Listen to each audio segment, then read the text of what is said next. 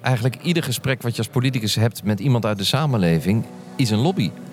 Uh, want het is een belang dat verdedigd moet worden. Uh, sterker nog, als politici met elkaar spreken, belobbyen ze elkaar ook. Welkom bij de Public Affairs Podcast. Op 21 november werd in het Kunstmuseum in Den Haag de eerste Nacht van de Lobbyist georganiseerd. De Public Affairs Academie en Universiteit Leiden lieten op deze avond de praktijk en de wetenschap samenkomen.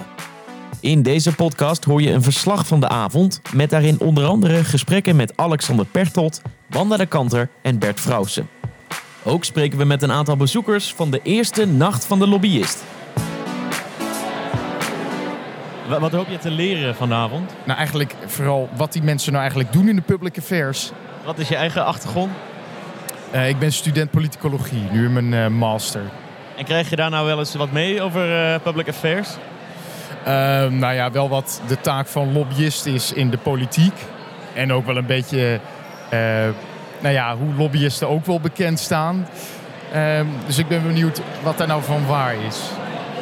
Wat is jullie achtergrond? Zijn jullie student nog? Of, uh... Ja, wij zijn allebei student van de VU. Dus wat wij verwachten is dat het uh, ja, misschien een tikkie academisch, maar wel heel interessant, heel nieuw, veel nieuwe informatie. Wat, wat hoop je te leren? En misschien dat we hier iets meer van de praktijk kunnen zien in plaats van alleen de theorie die we bij onze studie krijgen, zeg maar.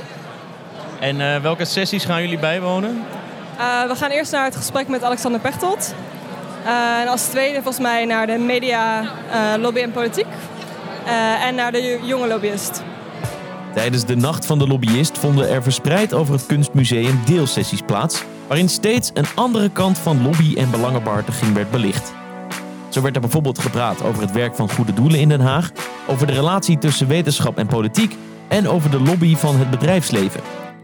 In één van de deelsessies stond Alexander Pechtold centraal. Hij keek in gesprek met Sven Kokkelman terug op zijn carrière als politicus en op de rol die lobby daarbij heeft gespeeld. We hebben het hier vanavond over lobbyisten. Uh, daar zijn er nogal wat van. Uh, die lopen het Binnenhof plat. Die zitten vaak in Nieuwsport. Ik kom ze daar ook tegen, u vast ook. Ja, als je naar Nieuwsport gaat. Dat, dat, de, de huidige generatie politici doet dat een stuk minder dan 10, 20 jaar geleden. Ja, komt dat eigenlijk? Nou, eh, men drinkt niet meer, terecht, zegt de directeur van het CBR. Uh, eh, Goedenavond, Alexander Pechtold, voormalig leider van uh, D66.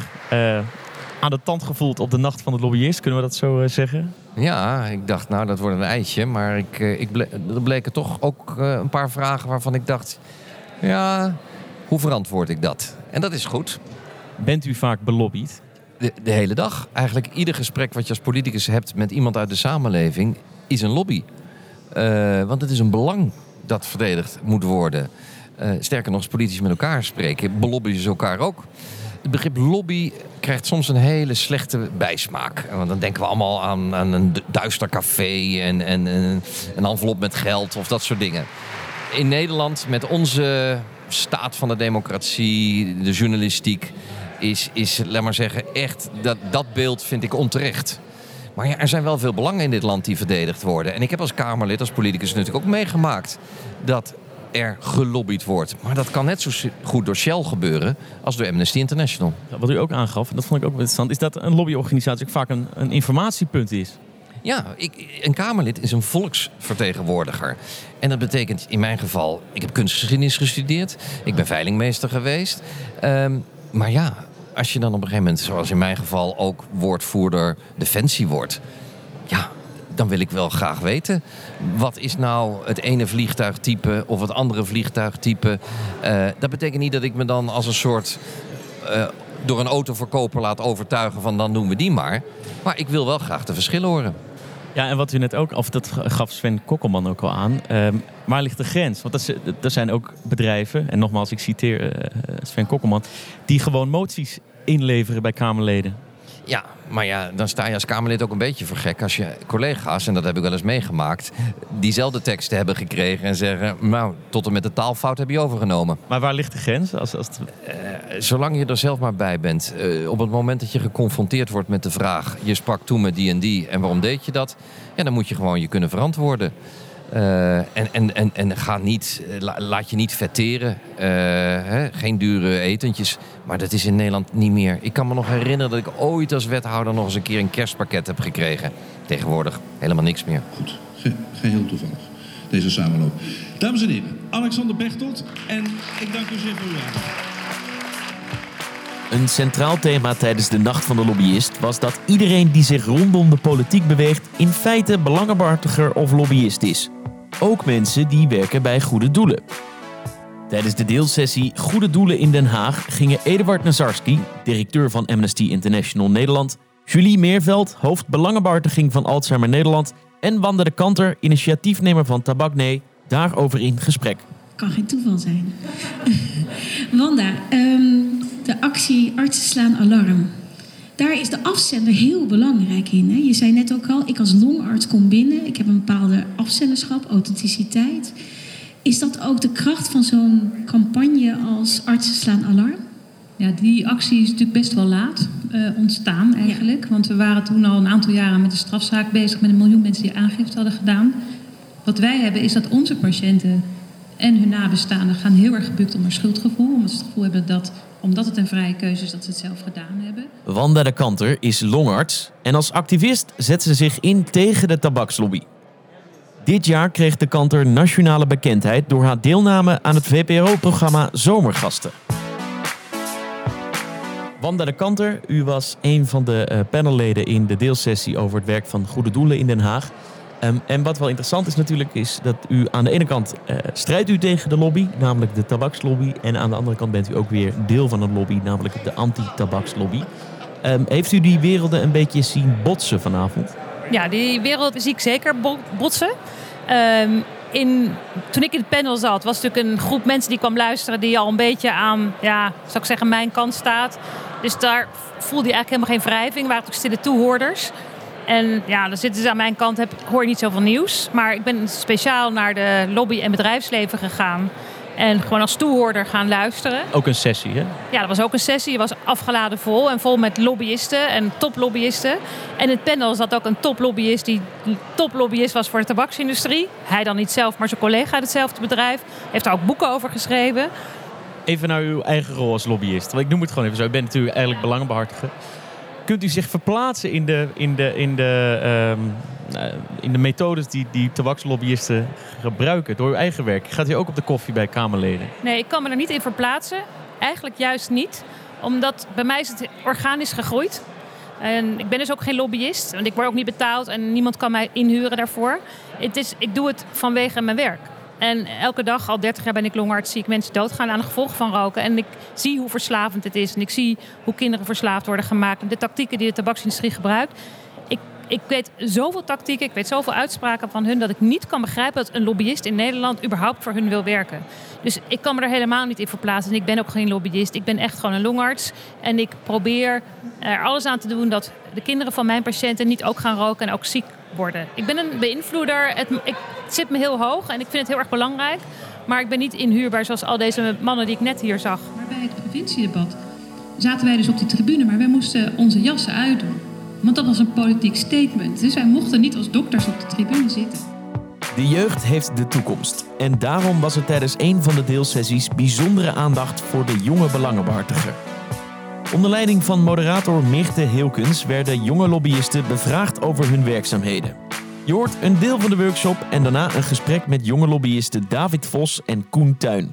Kies je alleen maar voor Twitter en Facebook? Of heb je bijvoorbeeld een hele uitvoerige perslijst die je probeert achter jouw eh, agendering te krijgen? Ja, het wisselt heel erg. Eh, je probeert natuurlijk per eh, uitlating een bepaalde doelgroep te bereiken. En met ons, sommige van onze eh, uitingen proberen we echt jongeren te bereiken. En dat zal meer via social media gaan. Maar eh, bij sommige dingen die vinden we dusdanig groot voor de hele maatschappij... dat we zeggen, oké, dit is echt wel tijd om een opiniestuk te schrijven... of dit is echt wel tijd om op de radio hier echt onze mening over te laten horen. En dan zijn we zeker niet eh, bang om dat aan te grijpen en daar gebruik van te maken. Ehm, ja, kunnen jullie even jezelf voorstellen en even zeggen wat jullie net gedaan hebben? David Vos, Nationale Jeugdraad. Ik zat net met Koen Tuin bij een sessie over jonge lobbyisten. En daar werden wij ondervraagd door een eh, strenge moderator. Die eh, heeft ons even aan de tand gevoeld over wat nou precies lobby is. En vooral wat zij als hoofdpunt maakte, waar ik op zich haar wel onderschrijf. is hoe je nou op een effectieve en juiste manier lobby vormgeeft en ook samenvat, zodat je effectief beleid kan beïnvloeden. Want zij als Kamerlid heel veel last heeft gehad van heel veel verhalen met weinig resultaat. Veel geld wat zij door de gootsteen zag lopen. En dat vind ik een mooie boodschap en ik wil die ook graag meegeven. Zie jij dat zo ook? Of wat viel jou op aan, aan de sessie? Ja, ook het gesprek erbij inderdaad van Meerte. Dat ze best wel eh, wat kritische punten had op ons ook. Maar ik denk dat er ook zeker wel een les voor ons in zat. Dat wij misschien best wel wat effectiever mogen gaan werken en minder... Ik vind het heel erg mooi om vanuit waardes en gevoel te werken. Maar misschien is het ook wel eens goed om daar juist eh, op te reflecteren. En zeg, misschien kunnen we wel meer richting resultaat gaan. Om juist dat, die waarden die jij onderschrijft nog meer te behalen. En ehm, heb je het idee dat jullie nieuwe tools hebben gekregen om dat te gaan doen? De tools hebben we gekregen. Ja, ik vond het een aantal, als je kijkt naar de andere deelsessies, denk ik niet helemaal wat je leert. Het is geen stappenplan hoe je lobbyer wordt, dat zeker niet. Maar er staat zeker wel wat interessante dingen bij waarvan je denkt, oh ja, als ik dit zo anders aangepakken, dan kan dat werken. Of als ik dit zo anders aangepakken, dan kan het ook werken. Ja, en ehm, had je nou het idee dat jullie, ehm, nou ja, de, de lobbyisten best wel een slecht imago uh, soms. Hè? Nou, dat is misschien voor jullie anders. Maar hoe kijken jullie daarnaar? Ja, Koen maakt in het uh, interview net een mooi onderscheid tussen lobbyisten en belangenbehartigers. En dat lobbyisten dus voor een bepaald belang behartigen. En dat belangenbehartigers meer vanuit hun eigen waarde lobbyen. Als je hem dan nog volgt. Um, en ik denk dat ik me dus ook op die manier meer een belangenbehartiger voel. Wat ik ook als toevoeging heb gedaan tijdens het gesprek is dat vaak als je een functie als dit bekleedt, dan rol je later wel in een andere functie waarin je meer andere mensen hun belangen gaat behartigen. En ik vind dat niet per se slecht. Dat is gewoon een logisch gevolg van hoe dat soort dingen kunnen gaan. Maar ik denk wel dat het ook belangrijk is om te zeggen dat ik denk dat ook veel lobbyisten gewoon zijn begonnen omdat ze heel erg ergens voor stonden. En toen merkten dat ze heel goed waren in mensen aan hun kant krijgen. Gebruik je ook als fractievoorzitter media voor je agenda? En dan gebruik ik expres het woord gebruiken. Uh, ja, zeker. En ik zat een beetje te denken. Het is niet per se de traditionele media, maar ik heb tijdens het campagnevoeren wel heel bewust ook op uh, social media ingezet. En uh, ik heb toen ook als Fries en als schaatsend een campagnefilmpje gemaakt. en ik merkte wel dat het effect daarvan heel groot was. En dat we daarmee echt wel een groot bereik ook hebben neergezet. De Nacht van de Lobbyist trok een divers publiek. Van lobbyisten tot wetenschappers, van studenten tot politici. Allemaal kwamen ze naar het Kunstmuseum in Den Haag om in gesprek te gaan over belangenbehartiging en lobby. Er was ook een hoop herkenbaar vanavond? Ja, zeer. Ik ben ook afkomstig uit de journalistiek. Ehm, veel van de sessies gingen vanavond over uh, journalistiek. Hè? De band tussen, of de relatie tussen journalistiek en public affairs. Um, en dat was uh, vrij herkenbaar natuurlijk, omdat ik zelf uit de journalistiek afkomstig ben. En ook zelf nu in mijn huidige functie ook wel weet... Uh, nou ja, hoe je soms media voor je onderwerp kunt uh, interesseren en daar ook soms gebruik van maken. Uh, wat viel je op vanavond? Uh, wat ik vooral heel interessant vond, is bij de was bij de sessie van waarom begrijpen ambtenaren en lobbyisten elkaar niet. Uh, is dat ik uh, na die tijd even een gesprek had met, um, de, ik geloof dat ze professor was bij de Universiteit Leiden. Over zien jullie nu ook een tendens uh, richting lokale overheden in de lobby?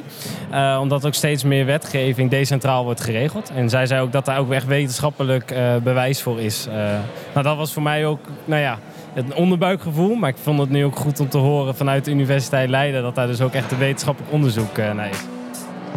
Namens Universiteit Leiden was Bert Frausse betrokken bij de organisatie van de Nacht van de Lobbyist. Hij is assistant professor aan de faculteit bestuurskunde en houdt zich in zijn onderzoek vooral bezig met belangenbehartiging en lobby en in het bijzonder met de manieren waarop maatschappelijke stakeholders op een effectieve en inclusieve manier bij beleidsvorming betrokken kunnen worden. Uh, Bert Frausse van uh, Universiteit Leiden, mede-organisator uh, vanavond. Waarom was het nodig dat deze avond gehouden werd? Het was nodig omdat ik heel sterk geloof in, uh, in de kracht van wetenschap en praktijk te verbinden. Uh, ik heb ooit een collega gehad toen ik nog in, Australië werkte, die uh, aan de universiteit werkte en daarvoor in een ministerie gewerkt had. En we hadden een discussie, waarom zijn die werelden soms zo verschillend? En zij zei, ja eigenlijk in het ministerie zijn we heel sterk bezig met dit is het probleem en we willen een oplossing. Dus we steken al onze tijd in, we moeten een oplossing zoeken en liever gisteren dan vandaag. En aan de universiteit vond zij eigenlijk wat jullie doen. Jullie zien een probleem en jullie denken, hey, dat is echt een heel boeiend probleem. Op hoeveel verschillende manieren kunnen we dat bekijken? Wat is nu eigenlijk precies het probleem? Uh, dus daar is wel een verschil. Wij, zoeken iets meer, wij focussen iets meer op wat is het probleem. De praktijk zit iets meer op wat is de oplossing. Maar natuurlijk, als je die twee werelden bij elkaar brengt, hoe meer inzicht je hebt in een probleem, hoe beter je ook tot een gepaste oplossing kan komen. En ik denk dat dat ook geldt over lobbyen. Eh, er is best veel kennis in de wetenschap, ook in de praktijk zijn mensen daar heel veel mee bezig. Hoe kunnen we die rol als belangenbehartiging goed invullen? Dus ik denk als die twee werelden bij elkaar komen, dat er heel veel inzichten en nuttige kennis eh, verspreid en gedeeld kan worden. En heb je dat vanavond zien gebeuren? Ja, absoluut wel. We hebben bewust in alle panels, of bijna alle panels, ook wetenschappers gekoppeld aan mensen uit de praktijk. Uh, waarbij wetenschappers de ruimte hadden om inzichten te delen uit onderzoek. En dan ook meteen te vragen, ja, herkennen jullie dat? Uh, we zien bijvoorbeeld vaak in onderzoek dat uh, lobbyorganisaties vooral contact hebben met gelijkgestemde beleidsmakers. Uh, dus dat het niet zo... Meestal zijn het partners, meestal werken ze samen, meestal delen ze dezelfde doelstellingen. Uh, en dat blijkt iets te zijn wat ook door mensen die in de praktijk werken effectief bevestigd wordt. Dus het is mooi dat je dan ziet dat die twee werelden misschien een andere taal spreken, maar dat ze het vaak over een aantal essentiële dingen wel eens zijn of dat ze het wel herkennen. En een primeur vanavond, er komt volgend jaar weer een Nacht van de Lobbyist. Ja, inderdaad, daar zijn we heel blij mee. Dat was... Uh, ja, de, stille droom was uh, een eerste succesvolle nacht van de lobbyist. Uh, maar we geloven natuurlijk dat deze conversatie heel belangrijk is. Uh, dat deze wisselwerking, deze dialoog uniek is. Dat er heel veel interessant materiaal is om verder te bespreken. Dus we zijn heel blij dat we de tweede nacht van de lobbyist kunnen aankondigen 19 november 2020. Ik vroeg ook aan de organisatie, ik zeg in godsnaam waarom hebben jullie voor mij gevraagd gekozen? Wat is dat eigenlijk? En toen zeiden ze, Jij bent anders en verfrissend. Ik dacht ik, wacht eens. Ik heb hier namelijk wel te maken met een lobbyistenorganisatie. Het kan natuurlijk ook zijn dat ze denken, wij vragen gewoon zo'n leuke provinciaal. Want over soms zo'n enigszins controversieel onderwerp als lobbyisme, als zij daar pijnlijke dingen over zegt, dan wordt het haar vast niet kwalijk genomen. Want ze klinkt zo onnozel. Na de afsluitende cabaretvoorstelling van Nathalie Baartman zat de eerste nacht van de lobbyist erop. En zoals al werd aangekondigd, staat de editie van 2020 alweer op de planning. Voor meer informatie en foto's van de Nacht van de Lobbyist kan je terecht op www.nachtvandelobbyist.nl of www.pa-academie.nl.